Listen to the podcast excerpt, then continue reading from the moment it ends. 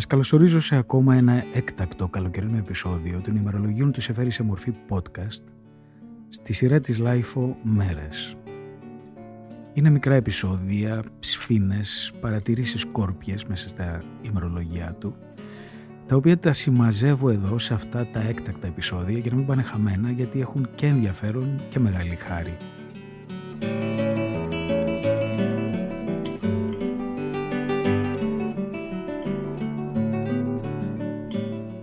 Σήμερα θα ακολουθήσουμε το Σεφέρι σε ένα πολύ ενδιαφέρον ταξίδι που έκανε στην Έφεσο και στους αρχαιολογικούς χώρους εκεί. Πριν όμως θα σας διαβάσω ένα από τα πιο σημαντικά, πυκνά και ξεχωριστά πράγματα που γράφει στο ημερολόγιο του για τον εαυτό του. Θα μου πεις παντού μιλάει για τον εαυτό του, όχι όμως με τον τόνο και τον τρόπο που μιλάει εδώ. Σας το διαβάζω ολόκληρο και έχει πραγματικά πολύ ξεχωριστή θέση στα ημερολογία του.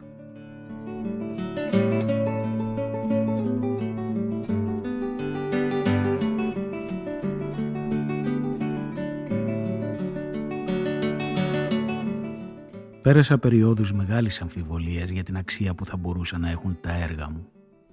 Προχώρησα στη ζωή πολύ μόνος, χωρίς βοήθεια. Αλλά ποιος την έχει εκτός από δύο ανθρώπους άσχετους με τα γράμματα και την επιμονή μου. Καθώς κοιτάζω τώρα τα περασμένα, θα την έλεγα επιμονή νέγρου. Ως τα 36 ήταν πολύ δύσκολα χρόνια. Δεν ξεχνώ πως ύστερα από τη στροφή βρέθηκαν φίλοι που μου έδειξαν και την αγάπη τους και την προσήλωσή τους. Αλλά δεν εννοώ αυτό, εννοώ όταν λέω βοήθεια τον άνθρωπο που βοηθεί στις κρίσιμες στιγμές της αμφιβολίας και δέχεται όταν είναι ακόμη φρέσκα τα τολμήματά σου. Αυτό μου έλειψε. Τώρα πια, αυτές τις μέρες έκλεισα τα 50, ξέρω τι είμαι. Ξέρω ποιοι μπορούν να με παραδεχτούν και ποιοι να με αρνηθούν. Με ενδιαφέρουν οι πρώτοι και από τους δεύτερους οι καλύτεροι μου. Προσθέτω χωρίς δισταγμό πως εύχομαι να φανερωθούν καλύτεροι έστω και αν πρόκειται να με σβήσουν από τη μνήμη των ανθρώπων. Δεν είναι το έργο μου που με ενδιαφέρει πριν απ' όλα. Είναι το έργο, χωρίς κτητική αντωνυμία. Αυτό πρέπει να ζήσει έστω και αν οι προσωπικές μας συνεισφορές πρόκειται να αναλωθούν μέσα σε αυτό. Έχω απόλυτη συνείδηση ότι δεν ζούμε στον καιρό που ο ποιητής μπορεί να πιστέψει ότι τον περιμένει η φήμη, αλλά στον καιρό της λησμονιάς. Αυτό δεν με κάνει να έχω λιγότερη αφοσίωση στην πίστη μου, έχω περισσότερη. Συνάμα με κάνει να υπομένω με μεγαλύτερη ψυχική γαλήνη τους ανακδιήγητους πνευματικούς ανθρώπους της αττικοβιωτίας. Έτσι όπως έβγαλα τη στροφή, όπως έβγαλα το μυθιστόρημα, μολονότι οι άλλοι θεωρούσαν τα καμώματά μου παλαβά, κάθισα και καταπιάστηκα σε τούτο το σταμάτημα της άγκυρας, το ξεκαθάρισμα αυτών των χαρτιών. Είναι μια μποτίλια στο πέλαγο ακόμη, ιδιωτική του τη φορά. Μπορεί να βοηθήσει και αυτή ποιος ξέρει, άλλους θαλασσινούς εμένα.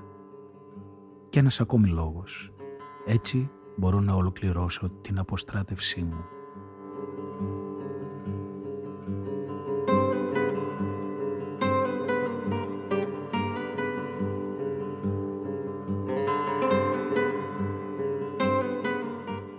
Στις 26 Αυγούστου της ίδιας χρονιάς, το 1950, βρίσκουμε τον Σεφέρη στην Κωνσταντινούπολη, στο Πέρα Παλάς, αυτό το παλιό υπέροχο ξενοδοχείο που είχε φτιάξει ο Μποδοσάκης και μέχρι πριν λίγα χρόνια, μερικοί το προλάβαμε, κρατούσε κάτι από το παλιό του ιδιαίτερο γούστο μέχρι να ανακοινιστεί και να γίνει και αυτό όπως όλα. Σε ένα δωμάτιο λοιπόν του Πέρα Παλάς γράφει τα εξής.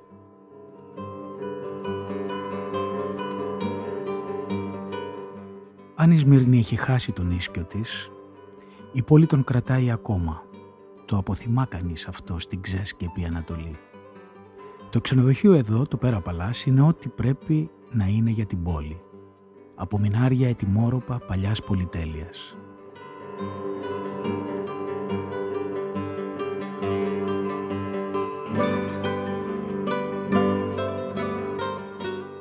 Το παράθυρό μας βλέπει προς τον Κεράτιο, όπου βασίλεψε ο ήλιος. Τώρα στη θάλασσα καλή τόνη μολυβιού. Στο πρώτο πλάνο ένας ξελαπιασμένος τρούλος σύγχρονης οικοδομής. Μπροστά στον τρούλο ένας άνθρωπος με πιτζάμες, καραδοκί, στο παράθυρο στο δεύτερο πάτωμα, ξαφνικά βγάζει ένα καλάθι και το κατεβάζει. Από κάτω ο Μανάβης του ρίχνει ένα μάτσο χόρτα. Ο άνθρωπος τραβά γρήγορα το σκήνη σαν να τσίμπησε το ψάρι και κλείνει γρήγορα το παράθυρο. Θέαμα που είδα πολλές φορές στους δρόμους της πόλης. Αυτοί οι άνθρωποι με τα καλάθια μου κάνουν την εντύπωση φυλακισμένων.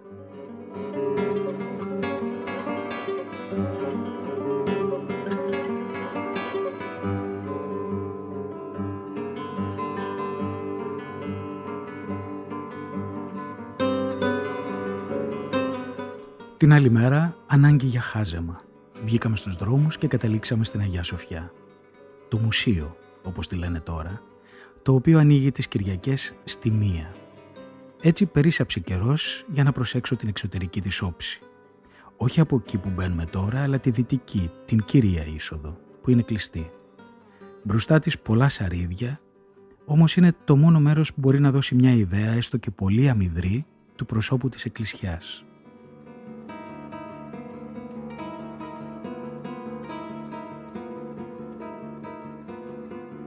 Πάντα καινούρια η κατάπληξη κάθε φορά που μπαίνω στο Μέγα Μοναστήρι. Αυτός ο τρυφερός ανασασμός του χώρου. Ξανακρέμασαν τα μεγάλα στρογγυλά σκουτάρια με τα μουσουλμανικά καλλιγραφήματα. Είναι έργα μεγάλων καλλιγράφων, είχε εξηγήσει ο Ρωμαζάνογλου.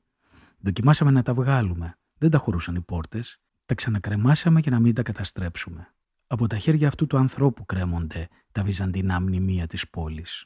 Είναι τόσο χτυπητά αυτά τα πρασινόχρυσα έργα και τόσο θαυμάσια τοποθετημένα, που δεν αφήνουν ούτε μια γωνιά να μπορείς να κοιτάξεις χωρίς να παρεμβάλλουν την καμπύλη τους που κόβει σαπριώνει τις γραμμές της εξαίσιας οικοδομής. Η Αγία Σοφιά είναι πριν από τις λεπτομέρειες το άπλωμα και το φτερούγισμα ενός χώρου κάτω από τον τρούλο, μια ευρυχωρία γραμμών που ανασένουν. Αυτές τις γραμμές, αυτά τα φτερουγίσματα τα πρασινόχρυσα σκουτάρια τις κόβουν και τις κομματιάζουν σαν να ήταν η τροχή που βασάνισαν την Άγια Εκατερίνη. Κοντά σε αυτά, που δεν τα χωρούσαν οι πόρτες, μείναν και ξανακρεμάστηκαν και τα μικρά, τα μακρόστενα προς το μέρος του ιερού, καθώς και τα τουρκικά μπαϊράκια. Από την τελευταία φορά που είδα το ναό, έχει γίνει μια συστηματική μουσουλμανική αποκατάσταση, προσβλητική για όποιον άνθρωπο σέβεται τα μεγάλα μνημεία της τέχνης.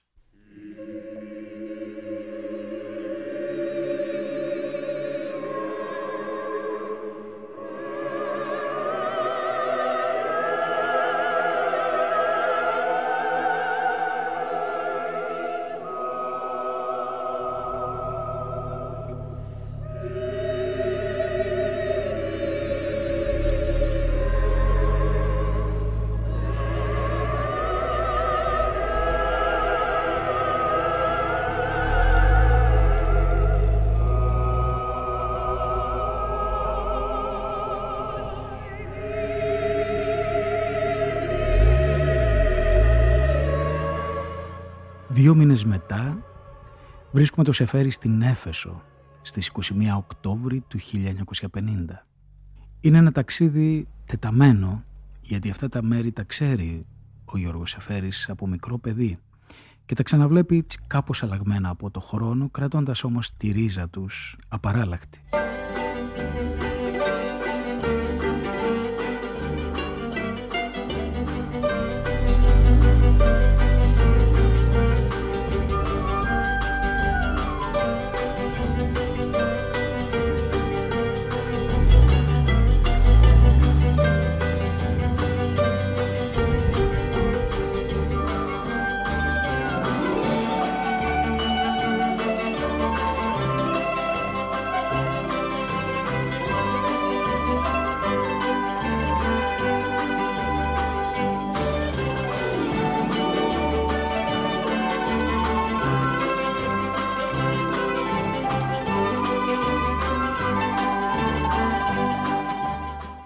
Η Έφεσος, η αλωτινή Αγιά Σουλούκ, ο Άγιος Θεολόγος, λέγεται τώρα Σελτσούκ.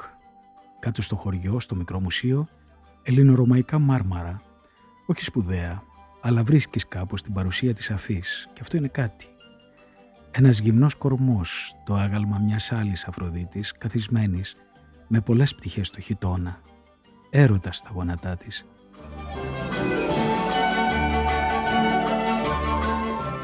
Σώζεται η παλάμη του παιδιού, το υπόλοιπο χέρι είναι σπασμένο, που της πιέζει το μαστό, αισθησιακή μητρότητα. Μπελάς να μην ξέρεις τη γλώσσα. Ο φύλακας που μας ακολούθησε μιλά μόνο τουρκικά και μοιάζει να βαριέται τα πάντα. Μόνο τουρκικές και οι επιγραφές. Εθνικιστικά πείσματα. Τριγυρίσαμε όσο μπορούσαμε. Τώρα, μετά τη βιβλιοθήκη του Κέλσου, καθίσαμε να ξεκουραστούμε λίγο. Η αγορά και η στοά που τραβάει πέρα μπροστά μου. Ζερβά ο ήλιος γέρνει προς τον Μπουλμπούλνταγκ. Δεξιά, εκεί που ο κύλινδρος μιας πλαγιασμένης κολόνας ακουμπά στο χώμα, μια δέσμη κυκλάμινα. Πολλά κυκλάμινα τούτη τη φορά στην Έφεσο. Σου θυμίζουν όλη την ώρα τους τόνους του ουρανού της Ιωνίας. Γλυκύτατο σώμα της μέρας, ζωντανό σώμα. Και εδώ υπάρχει ο χορός των βουνών και της πέτρας, λίγο πιο ψηλαφιτός παρά στην Αντική. Στην ούγια της στοάς που βλέπω, μικρά δέντρα. Ο φύλακας τα ονόμασε καραγάτσι, κομμάτια ίσκιου και κομμάτια ήλιου. Ξαφνικά η κραυγή της κουκουβάγιας, μια φορά μόνο. Η ώρα είναι τρεις το απόγευμα.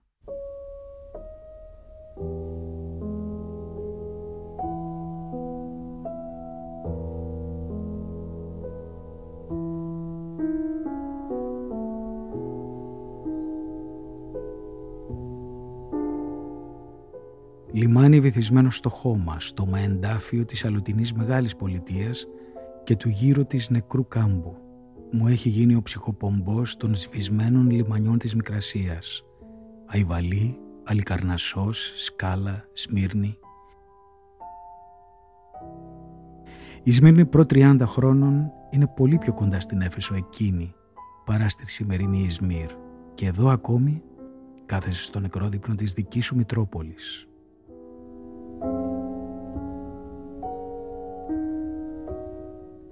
Στην περιπλάνηση εκείνης της μέρας, ο Σεφέρης καταλήγει στο ναό της Άρτεμις, σε ό,τι έχει απομείνει από αυτόν. Και γράφει τα εξής.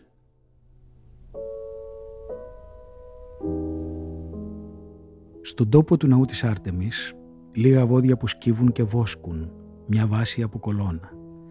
Αυτό είναι όλο που έμεινε από το ιερό που συγκλώνιζε την αρχαία οικουμένη. Βρίσκεις περισσότερα μάρμαρα της Έφεσος, αγκονάρια, κολόνες και ονόκρανα στο τζαμί του Ισά λίγο πιο πέρα. Επιμιξίες μαρμάρων όπως και επιμιξίες αιμάτων. Στο λόφο μια σύγχρονη εκκλησιά ξεκυλιασμένη και έπειτα ο ναός του Αϊγιάννη που είδε στην Πάτμο την Αποκάλυψη. Στο βάθος κατά τη δύση υψώνονταν το παραπέτασμα του Σελτσούκικου Καστελιού, πύργοι και πολεμίστρες σαν διαθέσιμη σκηνογραφία. Ο φύλακας μας έδειξε μια οκτάγωνη κοντή κολόνα σαν βωμό είναι είπε ο τάφος του Αγίου. Και πας κυβερνήτης και πάσο επιτόπων πλέον και ναύτε και όσοι τη θάλασσα εργάζονται από μακρόθεν έστησαν και έκραζον βλέποντας τον καπνό της πυρώσεως αυτής λέγοντες «Τι σωμία τη πόλη τη μεγάλη» και έβαλον χούν επί τα σκεφαλάς αυτών και έκραζον κλαίοντες και πενθούντες λέγοντες «Ουέ, ουέ, η πόλη η μεγάλη ενιεπλούτησαν πάντες οι έχοντες τα πλοία εν τη θαλάσση εκ της τιμιότητος αυτής, ότι μια ώρα ηρημώθη.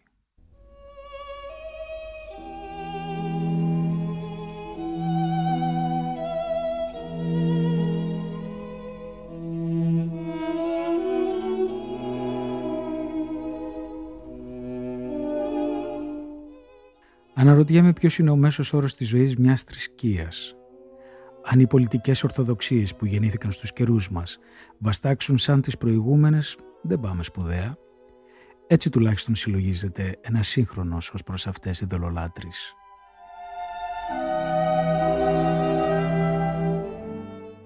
Για την ώρα είναι παρηγοριά το λικόφος στις πλαγιές της Ιωνίας, τα κυκλάμινα και το κοιμάτισμα που διατηρούν ακόμα, της μεγάλης ψυχής του Ηράκλειτου.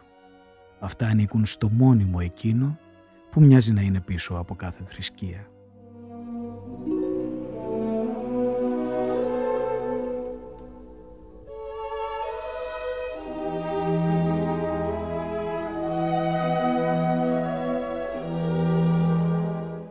Η απόγνωση των ερηπείων της Μικρασίας είναι απερίγραπτη. Τα πάντα συντείνουν να την κάνουν πιο στιγνή. Οι νεκροί για να μιλήσουν έχουν ανάγκη από ζωντανό αίμα είναι αυτό που λείπει εδώ. Κάποτε περνά ένας ξένος, κάνει την προσφορά της ζωής και φανερώνεται ο ίσκιος του Τηρεσία ή της Αντίκλειας. Έπειτα όλα χάνονται στην απέραντη νέκρα.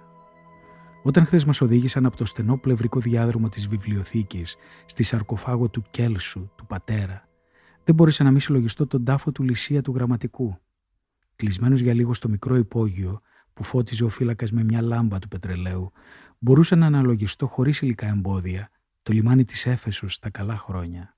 Αυτή την πόρτα της Ανατολής, καράβια και καραβάνια, ένα ατέλειωτο παϊκέλα ανάμεσα στη θάλασσα και το εσωτερικό, ντόπιοι, πάρικοι, ναύτες, βάρβαροι, κράματα συμφερόντων, θρησκειών, φυλών, ελληνική παιδεία και λεβαντινισμός, ερωτισμοί και δυσιδαιμονίες. Δεν ένιωθα μεγάλη διαφορά ανάμεσα σε αυτό το λιμάνι και το λιμάνι της Μύρνης ή της Αλεξάνδρειας.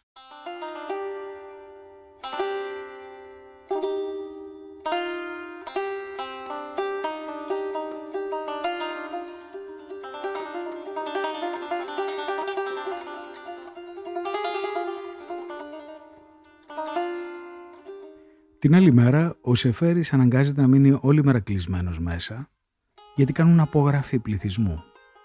Γράφει τα εξής. Κλεισμένη μέσα από το πρωί ως την ώρα που σκοτίνιασε. Απογραφή του πληθυσμού. Η παραλία έρημη, εκτός από δύο-τρεις διαβάτες κάθε τόσο, τους απογραφείς. Η διαφορά από το καθημερινό δεν είναι μεγάλη. Η Ισμύρ είναι η πιο άτονη πολιτεία που είδα. Κάνει μόνιμα την απογραφή της. Καθώς νύχτωνε ήρθε ο γέρο Αγαθόβουλος με ένα μεσόκοπο φίλο του, γιατρό, μπερδεμένης εθνικότητας. Βγήκαμε και πήγαμε σε ένα λουκουματζίδικο. Δεν χάθηκε η παλιά παράδοση των λουκουμάδων, όπως και η παράδοση της ρωμαϊκής γλώσσας του λιμανιού, που μένει πάντα η λίγκουα φράγκα της Σμύρνης. Ο γιατρός διηγήθηκε. Με ζήτησαν για να δω μια άρρωστη σε ένα σπίτι στο παραλέλι. Ανέβηκα πάνω στην κρεβατοκάμαρα. Η άρρωστη, που δεν είχε τίποτα, ήταν το στομάχι της, κοίτουνταν στο πάτωμα, στα πόδια του κρεβατιού που ήταν ανέγκυχτο και στολισμένο. Κάθισα μια στιγμή στην κάτω κάμαρα και είδα μια βρύση μπηγμένη στον τοίχο ανάμεσα σε κάδρα και φωτογραφίες. Τι είναι τούτο, ρώτησα τον οικοκύρη. Είδες τύχη που την είχα, μου αποκρίθηκε. Προχτές παίζαν τα παιδιά, το παιχνίδι τους ήταν να καρφώνουν καρφιά στον τοίχο. Εκεί που έβαζαν ένα καρφί, πετάχτηκε ξαφνικά νερό. Φώναξα αμέσως ένα φαναρτζί και μου βίδωσε τούτη τη βρύση. Και τώρα δεν κουβάλω το νερό απ' έξω.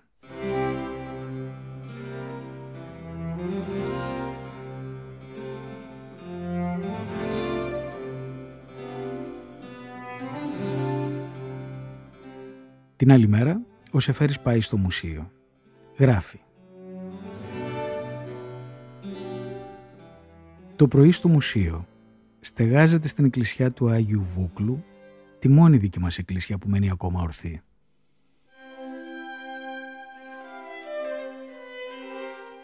Στην είσοδο πύληνες σαρκοφάγοι μου θυμίζουν πολύ εκείνοι που βρήκαμε στο αμπέλι μας. Ίσως να είναι μια από αυτές αλλά το μόνο πράγμα που είδαμε σημειωμένη την προέλευση βουρλά ήταν ένα ψηφιδωτό. Παράστανε ένα καβαλάρι με το λαγωνικό του. Η μνήμη μου συγκράτησε αγάλματα νέων γυναικών, με χτενίσματα όπως σε φωτογραφίες του καιρού της γιαγιάς μου. Ένα μαλαματένιο δάφνινο στεφάνι, μικρές μενάδες τερακότες με ευαίσθητα στήθη και τούτο ακόμα. Ένα μεγάλο άγαλμα του Μεάνδρου από την Έφεσο, που θα του πήγαινε να λέγεται Κάιστρος. Ο ποταμός, πλαγιασμένος, όπως τα συμπόσια, κρατά όρθιο το κέρας της αμαλθίας γεμάτο διάφορα φρούτα, κουκουνάρια, κιδόνια, μήλα, κίτρα, λεμόνια και σταφύλια. Το κεφάλι με πλούσια ακόμη είναι στεφανωμένο με άνθη. Το πεσμένο γύρω στο στόμα μουστάκι και το γέννη θυμίζουν λίγο πρόσωπο του Χριστού. Δεν παρουσιάζει τίποτα το αξιοπρόσεκτο αυτό το μάρμαρο. Ωστόσο με κράτησε και το κοίταξα κάμποση ώρα. Η μέτρια τέχνη του το έκανε να υπάρχει και να μην υπάρχει. Το σώμα του δεν σε τραβούσε να τα αγγίξει. Η καρπή που πρόσφερνε ήταν από πέτρα, ένα μελαγχολικό πράγμα. Αν είχε χαθεί δεν θα πείραζε. Κοίταζε μακριά σαν να έλεγε πως του ήταν αδιάφορο που έγιναν όλα σκόνη.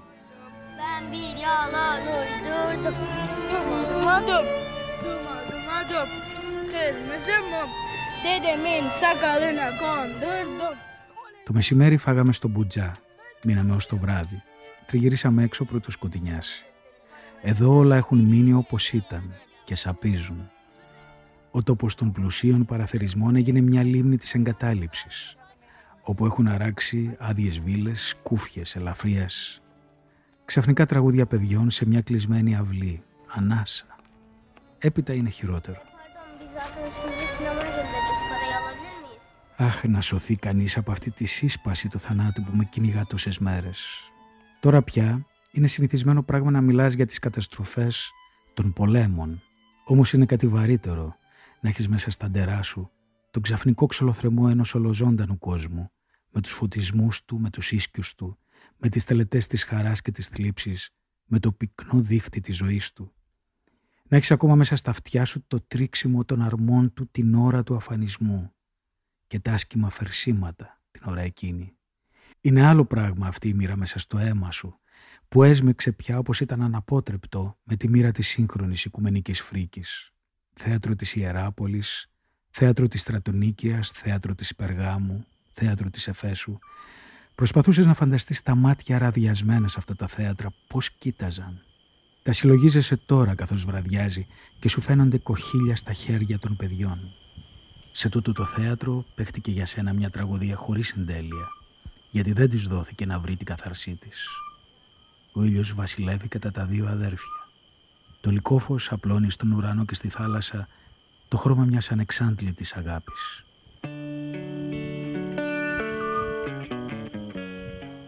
Και ντρέπεσαι που έχεις όρεξη να ουρλιάξεις, πως είναι ένα υπέρογκο ψέμα, γιατί το ξέρεις πως ο κύκλος δεν έκλεισε, πως οι ερηνίες που εξαπολύθηκαν σε τούτο εδώ τον περιορισμένο και απόμακρο τόπο για τους μεγάλους και τους μικρούς της γης δεν κοιμούνται και δεν θα τις δεις μήτε εσύ μήτε τα παιδιά σου. Sometimes I feel like I don't have a partner Sometimes I feel like my only friend is the city I live in, the city of angels. Lonely as I am, together we cry.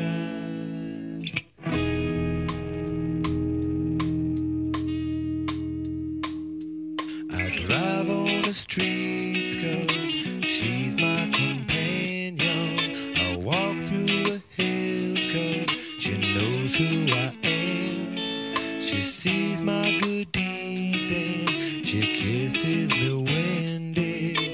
I know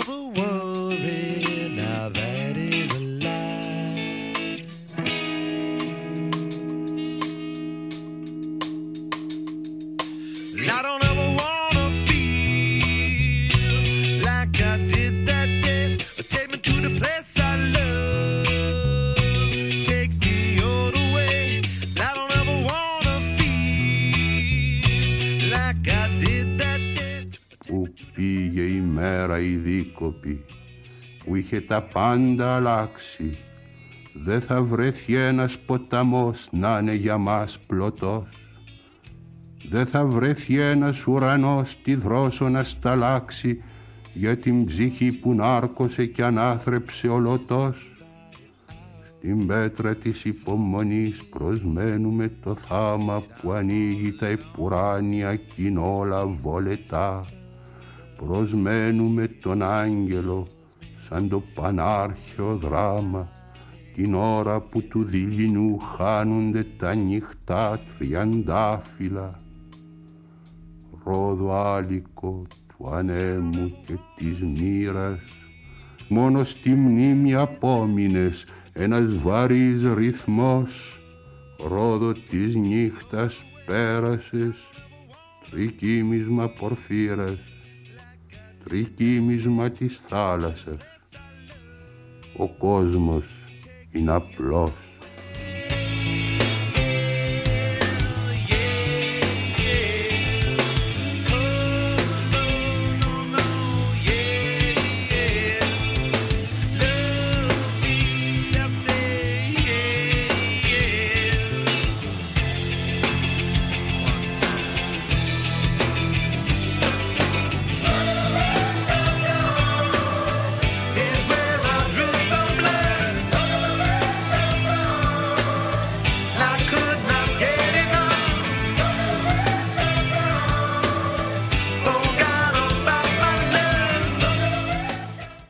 τελειώνει αυτό το έκτακτο εκτός σειράς επεισόδιο των ημερολογίων του σε φέρει σε μορφή podcast.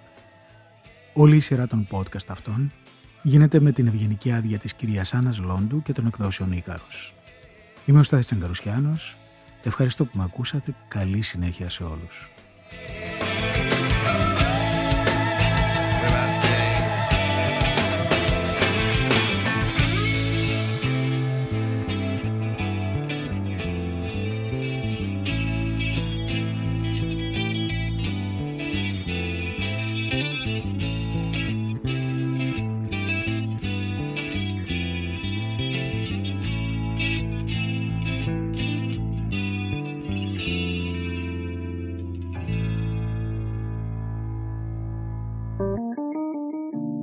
Είναι τα podcast της Λάιφο.